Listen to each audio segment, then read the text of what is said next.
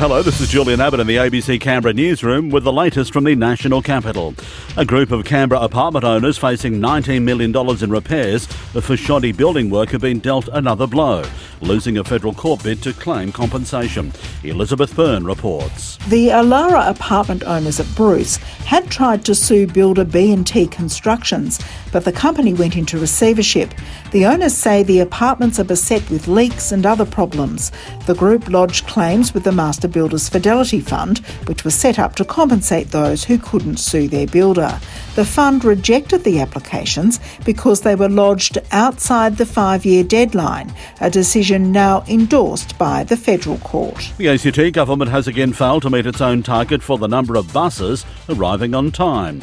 Jake Evans reports. A mid year update on the number of buses arriving on time shows 27% turned up late in the back half of last year.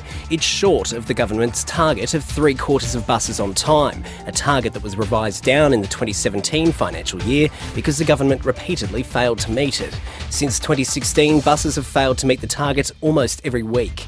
Transport Minister Megan Fitzharris could not respond before deadline, but has previously said the redesigned bus network and light rail would improve the reliability of buses. New figures show the ACT government is processing less than half of all development applications within statutory deadlines.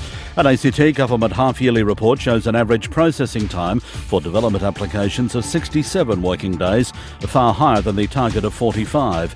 A Deputy Director General for Sustainability and the Built Environment, Jeffrey Rutledge, says the blowout in timing is due to the rising quantity and complexity of applications. We've seen uh, numbers of development applications come through that we've not seen ever before in Canberra, and it's true to say that the Planning Authority is not meeting all its targets in their in meeting those timeframes.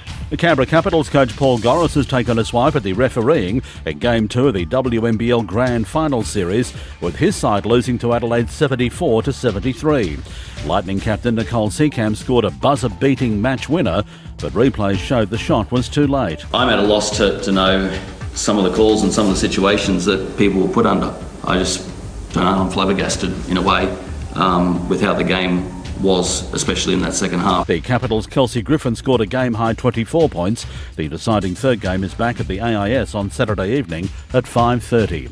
And that's the latest ABC news from Canberra.